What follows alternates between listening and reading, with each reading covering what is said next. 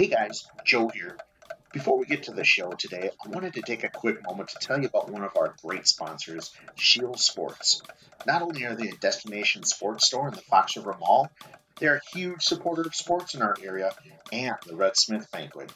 So if you're looking to fuel your passion in hunting, fishing, camping, fitness, sports, let's face it, anything you ever really wanted to do, including eating some insane fudge, then Scheels Sports is your destination store. In the end, we all know it's about the gear, the passion, and sports. Scheels Sports, located at the Fox River Mall, Appleton. And now, enjoy the show. Welcome back, ladies and gentlemen, to week three of the Red Smith podcast. I am your host, Fred Thurston. Joining me, as always, Joe Ornstein. We are super excited to have you guys back. Last week, we had a great sit down discussion with Nick Salm. This week, we will have another fantastic guest for you. But first, we want to talk a little bit about a few departures in the Fox Valley that are kind of leaving people questioning what's next. And Joe, um, I think, you know, one that kind of shook up uh, a lot of the Fox Valley um, was the departure of the legendary head coach for Kimberly football, Steve Jones. What are your thoughts on that? Yeah, I, I you know I think initially is, shock. I mean, what a I mean, it is the most well-respected program in, in, in the, the, state, really. Uh, incredible. I mean, Jones is an incredible coach. You, you, you, can see why they're, they're, they're what they are. Um, so shock. But if, you know, if you think about it, he's had a heck of a run. He, he he's a great speaker. He, he's actually been at the banquet uh, at least once, if not twice. We we've done some some interviews with him. He's very well spoken.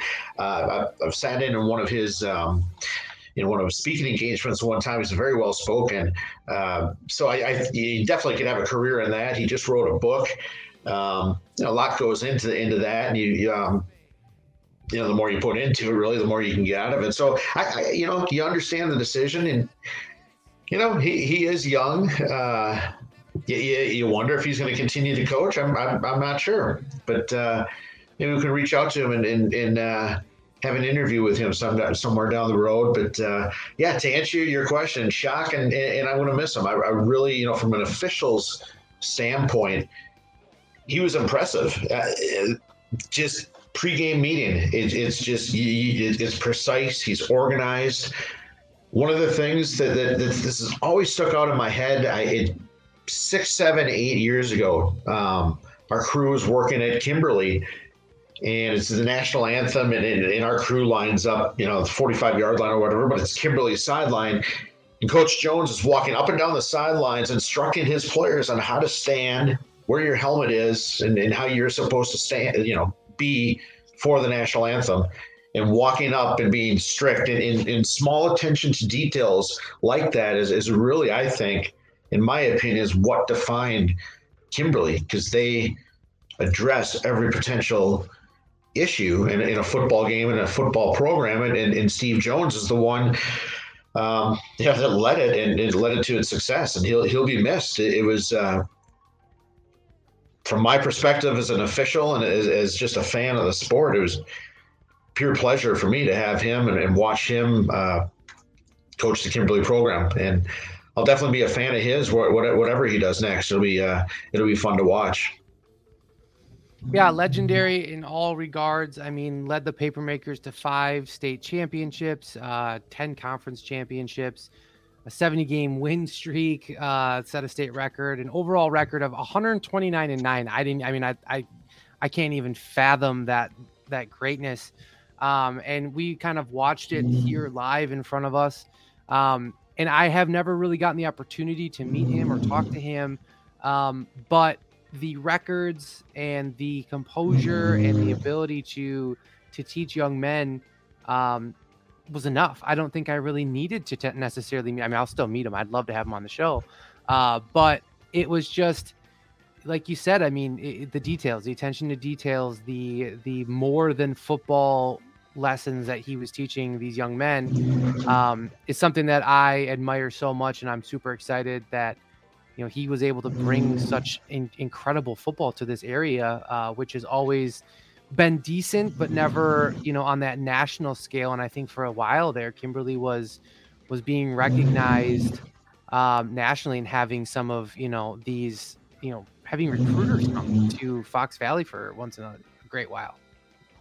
There's been a lot of Division One. You know, before really the Kimberly run, there, there wasn't always a lot of say Division One talent uh, in, the Fox cities. I'm old enough to remember uh, a lot of this, and when Kimberly started the success and, and, and, Jones really, you know, he took it from the Jurgensen, Coach Jurgensen, and and you know built it from there. Uh, so the foundation was there for him. But it, you're absolutely right. Other programs took notice and started implementing the, the, these same you know the same types of ways when it comes comes to work out and just what your calendar looks like through through the through the year. Um, you know, Coach Wurtz uh, later on we're going to hear he he touches on it a little bit where the communication with the parents. Um, Jones really had that really good communicator, great communicator, and that solves a lot of problems, especially in a, in a large football program. Um, so there's, no question that that that helped him, he was really good at that. Um, and, and, the other thing that you, you touched on, Fred, that that I don't know how many people realize this. Certainly, anybody that went, any kid that went through his program will recognize this. But it was more than football, and it was more than the the the, the wins. It was developing young men, and, and you know that's a that's in a sweet spot for me right now. I mean, I, I, have a boy that's just you know he's a freshman in college. I have another son that's a, a junior in high school. I mean, this is right in the wheelhouse of the, the ages that Coach Jones is teaching these kids about life, and, and these kids are right in a spot at that age. You know, where they need somebody like that to kind of set their compass as they head off to college or, or working world or whatever they end up doing. But those are, you know, kids need guidance and they need great guidance at, at, that age from from more than just a parent. And, and that that's a not everybody has that. And coach jones definitely has that. So the thing with steve jones you know bringing in such a standard to football here in the fox valley was so exciting to watch and and um, you know kind of being on this side of it uh, you know being an appleton north you know family if you will um, you know, it was it was interesting because I have not always been Appleton North. I grew up in Neenah, and I, I you know, that's where my allegiance and for the most part lies. Um, and at that time, back in the day, Kimberly was not, you know, as as great as they were. So, you know, watching, you know, a lot of the younger players that we helped coach and helped kind of, you know, through AYFA, like with Nick Salm and and through the high school levels, and then even my own son. I mean, for them to go up against Kimberly, it was always a very much a David versus Goliath type situation. And um, the way that people talked about Kimberly, you know, was, you know, for so long it was it was such respect, you know, and then I think a little bit towards the end there it was a little bit of bitterness and jealousy and frustration because they were so good, but that wasn't because they wasn't because they were buying players or because they were doing this or doing it was because of the standards and the stipulations that Steve Jones placed within that organization and within the Kimberly School District. And you know, I think that whole area um, is just better because of what he did, and it's it's it's pretty remarkable. I'm excited to see what he does. I hope that uh, he has. I'm sure he has an incredible plan ahead of him. Um, but yeah, I mean, I, I guess at some point, you know, I talked to my son about it, and I was like you know, it, you get do you get to a point right where where you're kind of like, what else can I do? You know, I, I, I built the foundation. We've been we've been extremely successful. We've we've helped a ton of kids. Um, we've gotten the championships. We've built the the the you know the facilities. You know, we've changed Kimberly football and sports for forever. Really, I mean, there's just kids wanting to go there to play football. Um, I don't know what else you do. I mean, I guess you get to that point. I always I always question that same question when it comes to guys like Nick Saban at Alabama or um, you know, some of these great legendary college coaches. I mean, at what point is are you just okay with what what happened? So can I have a conspiracy theory out there, or my, my own theory of maybe what he might do? Please. Cerroni just stepped down from UW Oshkosh. I don't believe they have a new head coach yet. Jones is a WIAC guy. I believe he went to Stevens Point. Could he be the next UWO head coach? Conspiracy theories live on the Red Smith podcast. Ooh. That's actually great. I mean, do you do you think that's in his plan? Do you think college, or do you think, the idea of going out and being a leader and and you know sharing his story and sharing all that stuff um do you think that's his next move i mean you talked about the book you talked about his you know in, in incredible ability to speak and to influence and to change lives um you know maybe that's it you know maybe that's just kind of where he's at but on the flip side to kind of you know echo your thought process there um I think once a coach, always a coach, right? I don't know if that's such an easy thing to just step away from, especially at his age. I mean, I don't know how old he is. He looks like he's 35, He looks like he's younger than me. But I mean, I can't imagine that he's just going to hang it up and go, you know, buy a villa down in Florida and just call it call it quits. I just I, I don't think that's possible for him. Yeah, I mean, you, you never know. I mean, everybody's a little different, you know, what they want in life. But you know, you there's something to the fact, you know, especially as you get older and you look back in your life of, of you know, conquering different different quests, and and you know, certainly promoting a book and public speaking is, is definitely a, a, a quest to be conquered. But I, you know, as far as a coach, you're, you're right. You know, but again, we'll, we'll hear Dylan talk about it. He came from a basketball family, you know, lived and breathed. You know, came out of the womb with a basketball. Uh, he was destined to be a coach. Um, I, you know, I don't know if if, if, if Steve Jones is, is that passionate for coaching, but you know, he, he's pretty darn good at it. So you, you would assume it's in his blood. But you know, there, there's there's nothing to say he won't coach again in, and future years, and, and I'm just merely speculating. He uh, he knows best. I'm sure he'll make the right decision. Well, with whatever he does, we hope him the best. Uh, somebody that we do know that is moving down to Florida and enjoying that villa retirement life. Uh, a good friend, Pete Hermes, uh, the uh, the owner and I mean, I don't know what you what do you call him? Uh, the ins, ins inspiration, uh, the facilitator of soccer in the Fox Valley area um, for 27 years. Um, you know, decides to call it quits and decides to get rid of uh, a staple in the Fox Valley area and soccer heaven, um, a place that you can play indoor soccer, uh, which we all know here in Wisconsin, you have very minimal time to play outdoor soccer. So indoor soccer is a very big deal.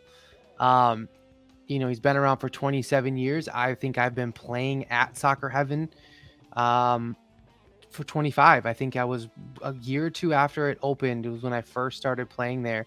Played all the way through, you know, grade school, middle school, into high school. Uh, we would play obviously on my league teams. We had pickup teams. Um, and then I went away to college and came back to Wisconsin. You know, I stayed in Wisconsin, but came back to this area and um, within the last year, my place of employment offers the opportunity for us to play uh, soccer as as a group uh, to keep exercise, keep us fit. And we got to go back to soccer heaven, and I was I was so excited. I was so giddy about the idea of going there, and walked in there, and there was Pete. Looked the exact same. Soccer heaven looked the exact same. I mean, it was like nothing had changed, and it just it brought over this like this comfort feeling, right? You know, I had not played soccer in a little bit of time and I was a little out of shape. I don't look the same as I did when I was in high school and it was it was great. It was uh, super exciting and the last year has been man, getting to play on Wednesday nights has been probably one of my favorite things uh, that's happened to me in the last year. And you know, I talked to Pete about just the general aspect of soccer and and how much that's meant to people and how much it meant to me as a kid to be able to go there. Um, and then now me as an adult getting to play with my my work team and then being able to coach my son. You know, I would bring Charlie there this last the last two winters um, to play for his U6 team and you know, every time we'd go in there, I'd be like, that's where dad plays, or that's where dad played when he was younger. And Charlie thought that was a trip. Um, it was just a, it was such a, a friendly place. It was a great place. Um, Pete, great guy. Uh, always, always excited to talk to us. Always met us there when we'd walk in. Uh, Charlie refused to leave Soccer Heaven whenever we were there without going and saying hi to Pete. Uh, he would go right into his office. Um, if anyone knows Charlie, that's how Charlie operates. And he would go right into his office and say, "Hey, Pete, how you doing?"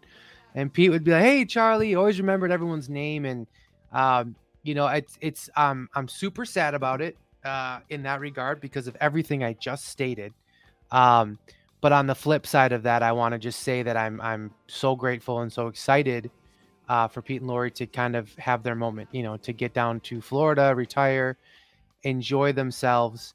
Um, and I'll let you touch on that a little bit. But I, I'd also like to ask you. I mean, what do what does the Fox Valley do? What do we do to kind of bring a new facility mm-hmm. or you know find a way for soccer to continue here in an area that is a thriving soccer metropolis right? I mean at neenah fantastic soccer program. Appleton's program has blossomed so much in the last few years. You have kimberly you have Mana- i mean there's a lot of soccer going on around here. You know just as well as anyone else. So what what's the next move here um, within the fox valley to, to kind of keep soccer alive in these cold months you know, first of all, Fred, I, I, echo your thoughts about Pete and his, his family. Uh, I mean, thank you. I mean, congratulations. I mean, it's a heck of a run. He ran an absolutely first class place. I mean, that place was absolutely spotless. Uh, my son Cooper played soccer from, you know, first grade through senior uh, to high school, and uh, in soccer heaven was a lot of our winters where we played there. So I, I have been in that place hundred times. The three v three tournaments were awesome. I love that little three v three court. Just some epic battles for kids at you know 12 years old or 10 years or whatever they were. Um, yeah, some some great Sunday afternoons spent there. So yeah, it was a great facility, and you know I, I don't have the answers on, on, on what to do. I mean, the end of the money, at the end of the day, it takes money. Uh, to build a you know a facility. They, they have indoor facilities in Milwaukee uh, that are nice. I'm not sure how they're funded. Um, you know, throughout the country, there's all different formulas for how these things happen. Some of it is taxpayer dollars, some of it is private donations. So it comes down to, to the money. Um, but there's there's no question about it. There's just no indoor space. Um, you know, lacrosse would, would, would certainly use use the indoor space. Uh, soccer would use the indoor space.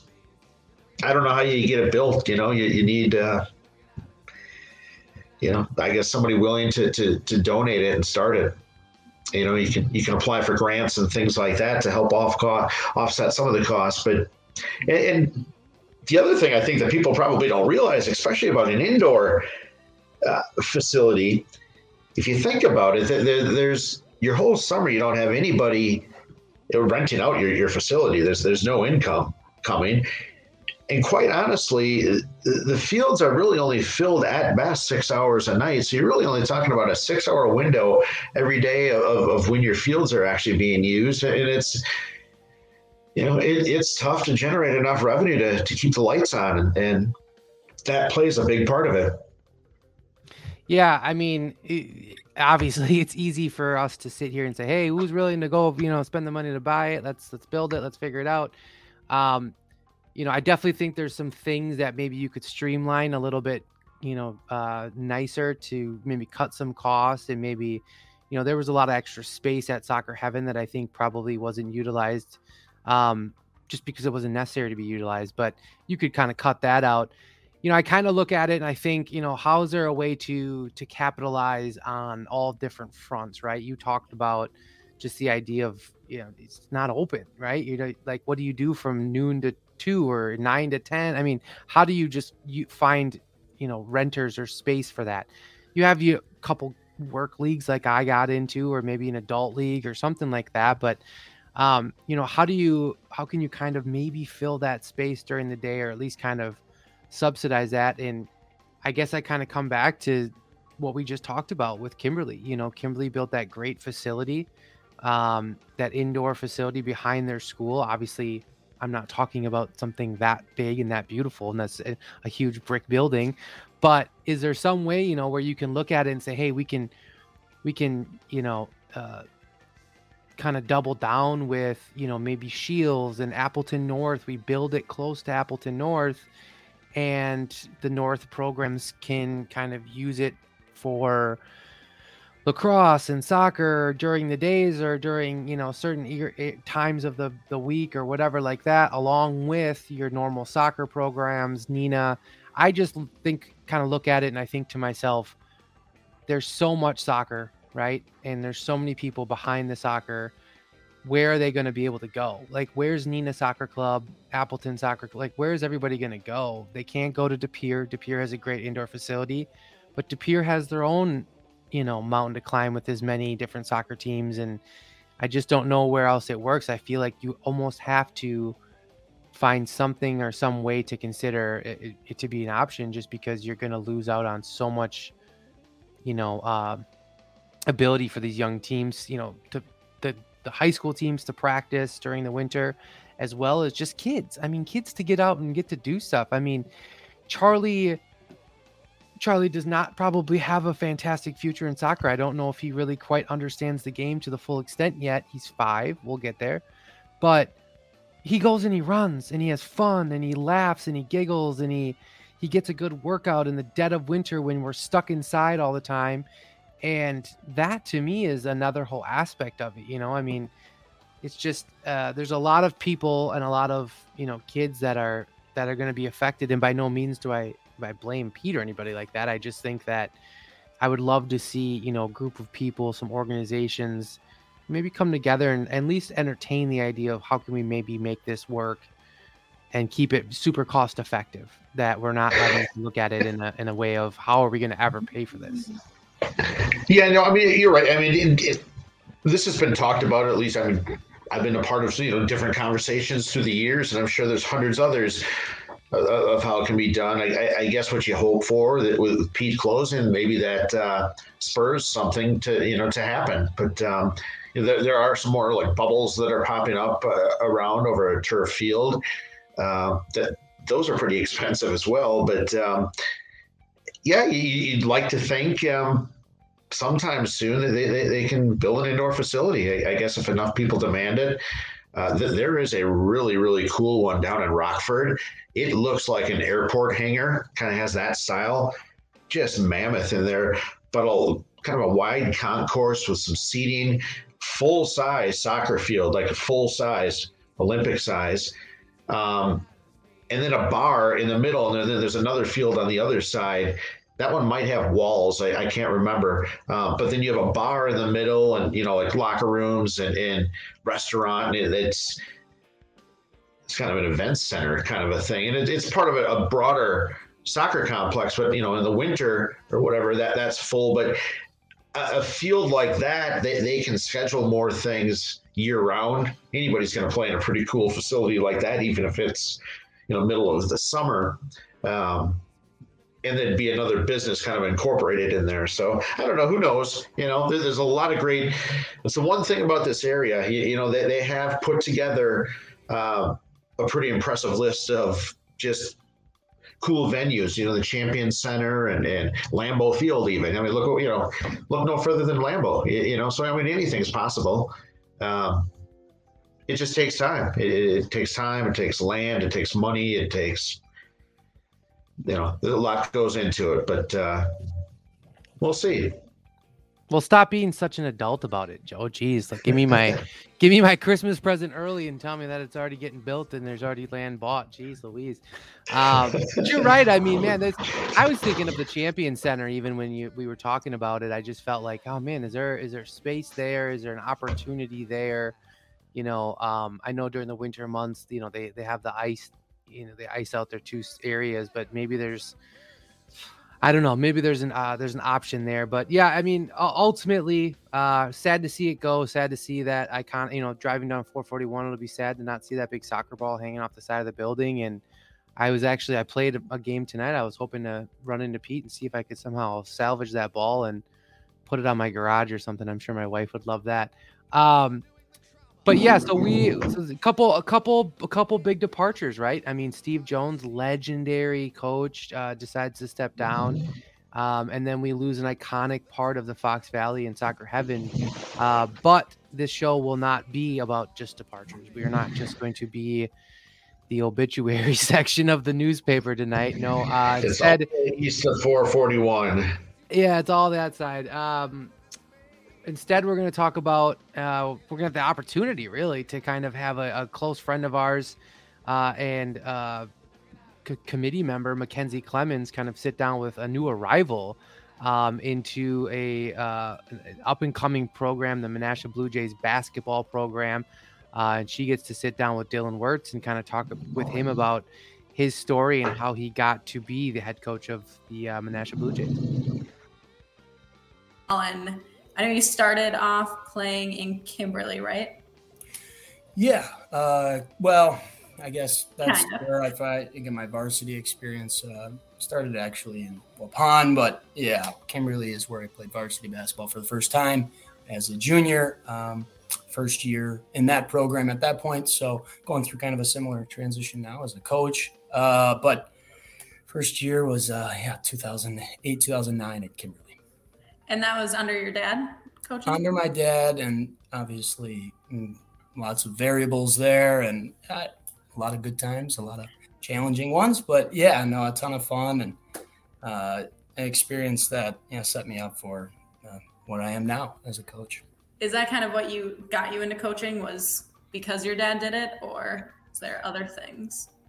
Yeah, I think you know the experience I had along the way. Uh, some really, and we'll, I'm sure we'll chat more about these people, but he's the the prime, uh, the primary, uh, I guess, person in my life that, that changed my thinking towards coaching. Uh, as a player, I was anybody you can ask people. I wasn't maybe not as receptive to coaching as uh, you'd think, and as a traditional coach, as a coach now, you'd be wow, this guy probably took it all in. But you know, I, at, at times I wasn't, and I understood that uh, in perspective and looking in retrospect. But I had amazing people along the way, and him being the first, and then you know, Coach Yuckum, uh, Coach Lewis, uh, that are gone on to other endeavors, uh, and uh, yeah, I think just had the right people at the right times in my life that said, "Hey, wh- why don't I try to be that person for somebody else?" I know you mentioned the transition from playing to coaching, but how was the transition from high school to college playing? Yeah, I, I think the traditional, I guess, when I hear that question answered, is the speed of the game. And uh, it, it, it's definitely a higher level competition. I think UW Oshkosh, you can see where they're at now. They, they weren't quite as good when I played, uh, but it was a different level of basketball, no doubt. And minutes. You know, you step on the court uh, with college age adults, and you're just they're playing at a different speed with a different level of strength, and no doubt about that. I think you know the biggest transition for me, and I think every kid goes through it, is just the role. Your role changes instantly from star, or at least you know, at least up there in the starting lineup to you're fighting for minutes and you're fighting for everything you can get. And going through that, I think just that experience sets you up so well for the future. And for my experience, I, I didn't play much to start my college career, but inched, inched and, became a starter eventually. And yeah, that, that experience, I think more than anything, I guess, uh, was probably the biggest transition for me. Uh, and I think every kid goes through it. And personally, I think it's just a fantastic way to set you up for the rest of your life because we all stop and start at the, the bottom of the totem pole. Is there a memory from playing at UW Oshkosh that stands out the most to you? Whether that was your first game starting, you know, first game at UW Oshkosh? Um, I guess a couple. Uh, as a freshman, I didn't play a ton as a freshman, but um, I had uh, lingering shoulder issues uh, and it, it, was kind of a big game at the time. Uh, we were pretty solid team um, my freshman year, and uh, it was the beginning of the season. You know, obviously, my first time really getting minutes uh, against Lawrence University at Oshkosh, and my I dislocated my shoulder in the middle of the game, and it popped out, and yeah, it just very traumatic. I mean, I, I had shoulder issues leading up to that, but uh, anyways, popped out in the middle of the game, and uh, my coach was tough as nails, Ted Van Dellen, and you, I'm sure you've heard of him, or you know, it's just a tough guy. And at this point, you know, you're thinking, well, there isn't really an option to you know sit out. Uh, at least, you know, that's what I thought as a freshman. So we got her back into place and went in, and I took a shot after with my shooting arm, and it was a miracle, but it went in. And uh, it, well, all your shots are miracles, yeah. right, right? So set me up for the future. I guess nothing could stop me then. So. Yeah. mm-hmm. Wow, I did not know that story. yeah, uh, traumatic. It was fun. We won the game too. That matters. That's probably the well because of that shot. Yeah, no, God, nah, not quite. So going from playing at UW Oshkosh and then you went into coaching pretty immediate after that. Is that correct? Yeah. So I took a, a year actually. Um, I thought about helping with my dad, and I personally didn't. I view that a little differently than other people. I, you know, I've grew up around um, my dad being the coach and being the, the, leader of a program that I was a part of my entire life. So uh, there was a little bit of rebellion for me where I was like, I really don't know if I want to go just be a part of my dad's program. And so I actually was an eighth grade coach um, for Oshkosh West. I, I chose uh, to help Coach Johnson um, over my dad. And uh, we ended up losing uh, eventually to Kimberly. Uh, we took fourth in state. We took second um, in eighth grade, but so maybe I made the wrong choice. I'm not sure, but I had a great experience with great kids there. And after that, I kind of knew I'd had the itch. Uh, I did some AU coaching uh, with women's basketball. I went over the all over the country with a Flight Elite program, which is out of Oshkosh, uh, the local area with some very talented ladies, and then uh, decided to jump on with uh, Coach Juckem, Coach Lewis uh, at UW Oshkosh, and I guess at that point it was became a, an addiction in terms of uh, my experience with coaching and uh, just a ton of fun and just kind of was along for the ride. And, and talk about experiences at UW Oshkosh, I had a lot, uh, lot more positive ones uh, than uh, negative ones because of the great people that were around me during my time there as a coach.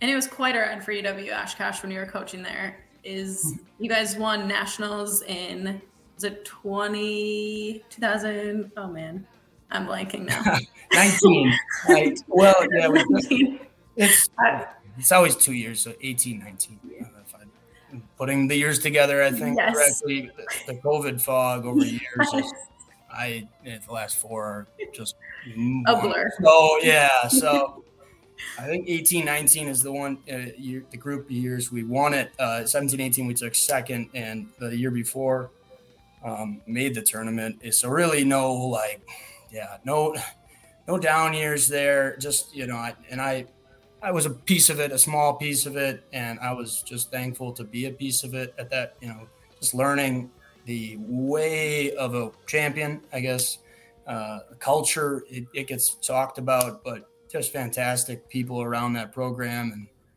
I couldn't been in a better place at a better time uh, to be around people that model, you know, my coaching career now, and uh, really shaped me to be the man I am now. And I, I do owe it to them a lot of that. And I've had, like I said, fantastic role models up and down the line, but those two people, you know, in that program, uh, those years in my life were the most impactful um, part of my life, maybe ever. Just in terms of changing from what I was or what I thought I might do in order to uh, achieve a successful life and uh, and turn it into now, I guess, uh, my vision and continued that way until now, and hope to obviously make it a success. What was one of the biggest takeaways that you brought from being the assistant coach at UW Oshkosh, bringing it into the Menasha program? Yeah, I, I think the level of detail and organization that it takes to run a program, I, a, it, as being a piece of it, and I spent some time uh, with Kimberly in my transition. Um, I did eventually join my dad's staff, you know, at Kimberly for the last two years, and that also set me up for this. But just the amount of detail it takes uh, to run a good program. And it, we're all trying to run great programs, and it's not going to happen overnight. It's it's it's a process. It takes time, but the amount of detail and just everything matters. Uh, you know, it's it's getting kids snacks before the game. It's you know having uh, team dinners with you know, a group of people that that you're going to be spending multiple hours with on the court and just understanding that, that, that that's not the end all be all. It's, it's about, you know, building relationships and so, and then the academic piece of it, and everything, you know, and trying to manage 45 people, you know, not managing the parents, but understanding that the parents need to be communicated with and just the details that go uh, into essentially the leading, you know, 100 person team of people to, hey, let's mobilize and, and, go in the right direction.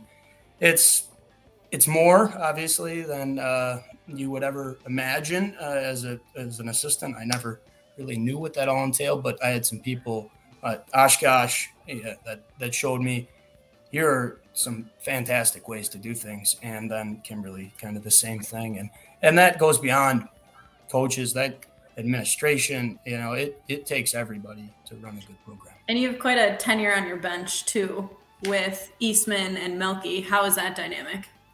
Yeah, I couldn't be more fortunate. And now they get to be kind of internal forces and, you know, and putting this uh, program in, in, the space that we want it to be. And I couldn't be more blessed to have them. I, it's dynamics, no doubt different. Uh, it's milks with the, the loud bellowing voice, uh, you know, defense, defense. And Coach Eastman brings a, a psychological aspect. He's a psychology teacher and understanding the framework of what kids, you know, are, are going through and how do we help them through each and every facet of their lives. And uh, just, I guess when I put those two together and uh, they're different personalities, they're different people, they have different uh, ways of looking at things, but just the care for each and every kid is just an incredibly high level. And that's all we're trying to do here is just put a bunch of people around these kids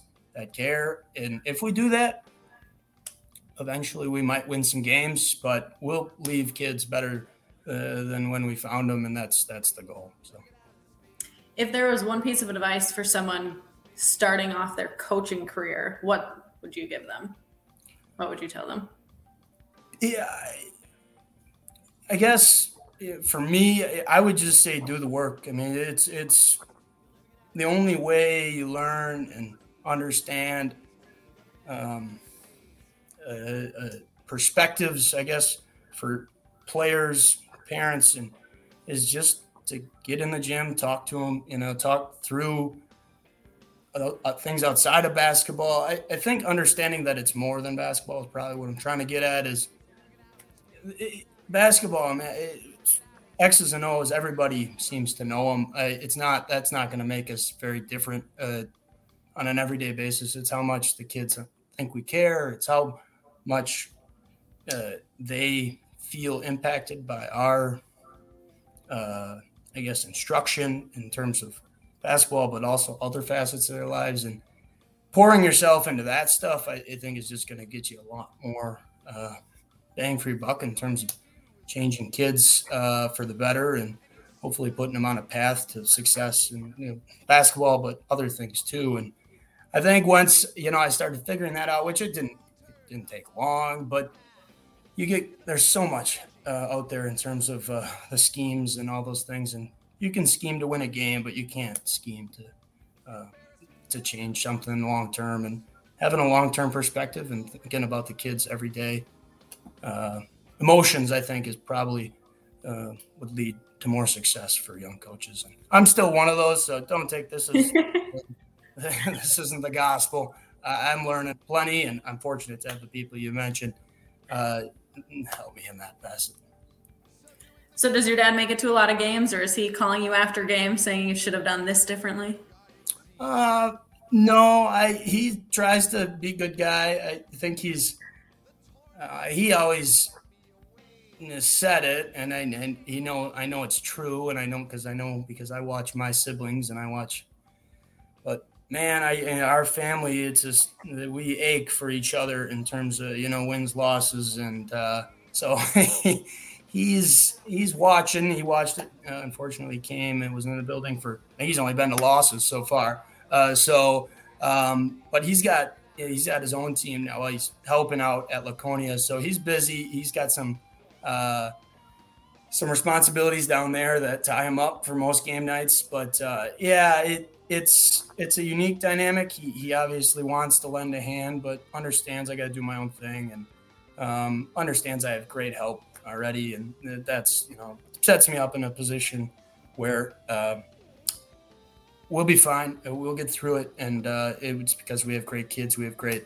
uh, people around them that that help me uh, put them in position to succeed. And he understands that, and he understands that uh, we're not going to solve it in a 11 p.m. talk uh, about uh, could have changed to a press or you know it's just not going to be that way. And looking at the season, are there any current players that are on kind of your watch list to make sure you're scouting them a little more? In terms of other teams? Yes. Okay. Uh yeah, I well, our conference I think uh, just start out with them. I the ones that we're watching, I, no doubt you got the the kids uh, at Xavier, uh, Pfefferly and Sherwood, uh, Charlie and Alex Sherwood are fantastic players. Uh, the, the the pedigree of Xavier you know, speaks for itself. How much they've uh, won in this conference recently. So fantastic players. Uh, we played West De Pere already, and they have some fantastic talent. Nate Heckla and Ethan Heck, good players uh, from there. And uh, I just think our conference is deep. Uh, I, I, could name more. Uh, I can name Green Bay East kids, and I think it's a fantastic conference up and down. But it's uh, it's a team game, and uh, I know other coaches feel that. So I, I want to give props to the player that they do, you know, the work. And but every night for us is is another guy, another two guys. The talent in our area is just an incredibly high level, and uh, I've had the fortune to coach some other guys in the area. I mean, Jackson Pavletsky, Owen Palkowski, when we were when I was on the Kimberly stat, just fantastic players, fantastic people. Uh, I've been around a bunch, and uh, just to put my two cents in for my guys, I thought I think Jackson Dillon and, and Jalen Womack are multi-year starters and varsity performers for us. That hopefully, uh, you know, as the season progresses, we get better and better, and uh, they're going to be a big piece of why we uh, we think we can contend later in the year. Awesome. And is there any difference that you saw when coaching girls versus guys?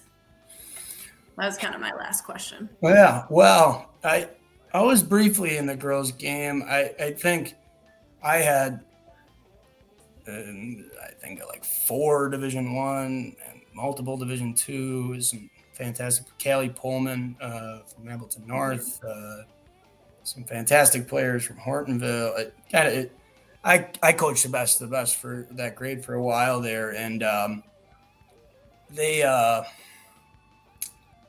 I will. I guess my perspective, and I had two sisters that played the game, and my sister is an assistant coach at Winona.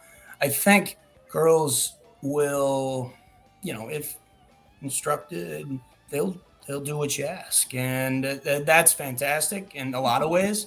Uh, sometimes, as we find out through getting them to do it, it's like ah no, you know, it, it kind of pressures you to teach in an incredibly high level, whereas girl uh, boys are more they'll just react, and sometimes they just frankly don't even listen to you. But I guess the difference is is in how you know they take instruction and uh, it made me a better coach to teach and um, uh, have girls that were willing to listen uh, because yeah, I got the things I wanted to accomplish, and I figured out sometimes, man, I was wrong. Uh, they shouldn't be doing that. So, and uh, I guess it gave me the perspective that coaching, uh, we can overcoach, and we can we can uh, we got to let players play, let their skills show, and you know, and be okay with the results at some point because uh, there's so much talent in this area. There's so much talent on the teams that we play on an every night basis that sometimes it's just better to get out of their way.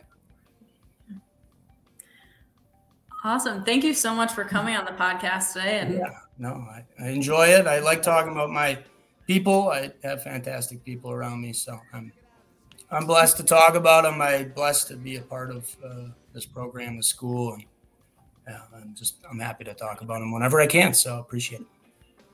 Such a great interview, incredible interview, Fred. What a, what a great young guy. Uh, I'm excited to see his career. You know, like I said before, he certainly knew what his dad did, and, and you watched Dylan play at UWO. But to uh, Hey, just just to watch that transition when you're in your 20s and, and boy, all I have are memories of, of, of the, that age. But you know, to watch him decide that the coaching is, is what he wants to pursue and, and just what that actually took to be a good coach and, and the amount of work uh, that, that goes into that in the organization. It was great to, to hear. I love stories like that. And, uh, you know, that's one of our goals, like we talked uh, about in the very first episode, that we want to find more more guys like Dylan and just kind of highlight them and, and, and show you that. And there's some incredible people in this community and some exceptional coaches, players, whoever. And, and, these are the kinds of stories that we want to be able to tell and, and uh, just be inspired by. Yeah, I think it really kind of comes down to, you know, what we talked about earlier with Steve Jones. I mean, it, it, this is how this starts, right? This is where this begins, uh, is bringing in a young uh, fresh minded, smart, uh, very intelligent, uh, experienced coach, somebody who's been around the game for a very long time. So I, I think, you know, Menasha makes the right call. I want to give another quick shout out to McKenzie Clemons for an awesome interview. Uh, big part of the Red Smith uh, Foundation, sports, you know, banquet, everything like that. She's she's front and center with us, so we are very excited to have her on there. Um, Mac totally rocks it she's a rock star on, on our team, and uh, yeah, she she's our leader. Yeah, she's she's definitely a rock star, and without a doubt, the best looking one of all of us. Um, but the cool thing, you know, I, I I took away from from listening to Dylan there is uh, it's when he talks about you know X's and O's, and everybody knows the X's and O's, but it's about more than that. It's about teaching the boys. It's about teaching the kids. It's about teaching the parents a little bit. And and again, I'm going to go right back to that Steve Jones discussion we had earlier. And you know that's that's the that's where you get them right. That's not you can go in there and you can bark different uh, offensive sets and different type of defensive sets and things you can do on the on the court and ways that you can improve yourself on the court. That's great. There's some really good coaches who know that. But what makes a great coach and an exceptional coach is that coach who is willing to find the sets of life, right? And to kind of teach you things about how to be a better man, how to be a better student, how to be a better brother, son, you know, all sorts of those things. And I, and I love that, right? So I, I become a huge fan. Um, and the one, the, the one thing he, he said, I just, I can't get it out of my head, but he said, you know, you can, in paraphrasing this, of course, but you know, you can scheme to win a game, but you can't really scheme to win with the kids, right? And I think that just resonated with me, and it's so true, and it's so, um, it's so easy to walk in and pretend to be somebody. You can be the cool guy, the hip guy, the whatever coach you want to be, but uh, when it comes down to it, I think he's really got uh, a good foundation started there already, and I think that's pretty impressive. Talked about the assistant coaches, talked about um, the talent within their their conference, which I think is always a a talent pusher, right? If you're playing good talent, you're obviously playing up to that talent, and I think that's a an unwritten kind of uh, you know attribute about great teams is are you playing great teams, right? You can be a great team and playing crappy teams. Are you getting better, right? Are you actually getting better? Uh, I look at it like scout teams, you know, scout teams on on football teams. Um, without a good scout team, I, I, just don't think you're that great. I don't think you're ever really learning and pushing yourself to be better. There's a reason why Jaire Alexander for the Green Bay Packers is so good is because he goes against Davante Adams every day.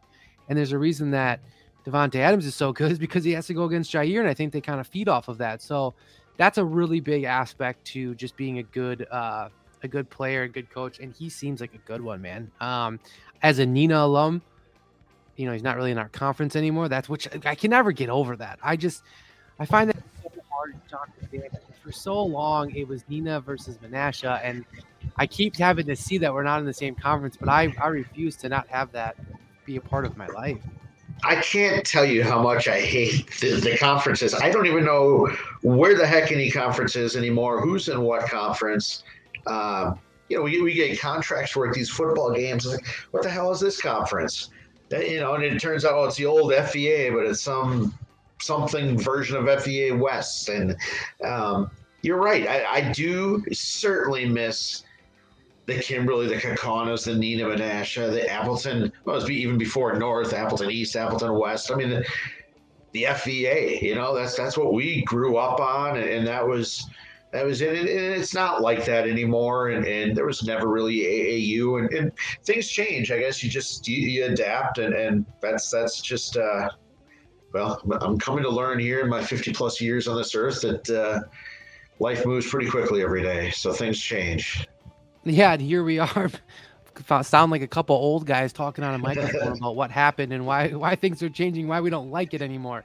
Um, and you know, I get it. I understand the the concept, I guess, behind it. It's just, yeah, I I struggle. I I played football against the teams that surrounded my city, right? I mean, I played against the Kimberleys, the Kaukauna, the Appletons, the Menashas, um, the Oshkoshes. I mean, that's who we played because that's who was around us, and that's that's just what I feel is has always kind of in my thought process what was normal. So, uh, yeah, I've been pretty bummed about that, but uh, to get back to, to kind of basketball, I mean, I, I think uh, they've got a great situation there. He seems like an awesome guy and an awesome coach, um, and I like the fact that he's he's taking the approach of, um, you know, more than just a basketball coach. You know, someone that these kids can talk to, rely on, be around, uh, spend that time with, and, and kind of build that program. Uh, you know, I'm not gonna say back up because I don't know if they were ever down, down, but I, I think kind of to a, to a point where they they can be. And I think there's a lot of good talent in that Menasha area, and I think he's he's going to take it and run with it. Well, I plan to go check them out uh, strictly to watch the officials, but uh, I'll go to the old Menasha Field House. That's a good old barn. I mean, it's not the Neenah Field House, but it's all right. You can uh, get a new high school here. That's uh, in a couple of years. Yeah, I, I, that's weird for me too. I don't know if I can even get get over that. My um, my dad still has a track record um, for the uh, I believe the 400 re- meter relay. I believe that's what it was. I think I, I got to check on it, but it's something along the lines of it was a couple years after, or maybe a lot more years after that. They changed it. They changed it from yards or meters to yards or yards to meters or whatever that was, whatever happened there. Um, so technically, it can never be beaten because it's it's now a different unit of measurement. Um, so there's that, that little snafu there, which um, is great because his name will always be on that that record board uh, for Neenah for the for the relay. So um, not that it would have ever gotten beat. You know, he's you know the speed was incredible. Those guys were pretty fantastic. But uh, yeah, I I always will think about that. I hope that they bring that to the new the new high school. I'm sure they will. Well, they'd have to. For gosh sakes, it's a Thurston after all. No, I mean they're freaking better. Um, but all right, yeah. So great interview. Uh, thanks again, big time to McKenzie and uh, Coach Wurtz there for for stopping by.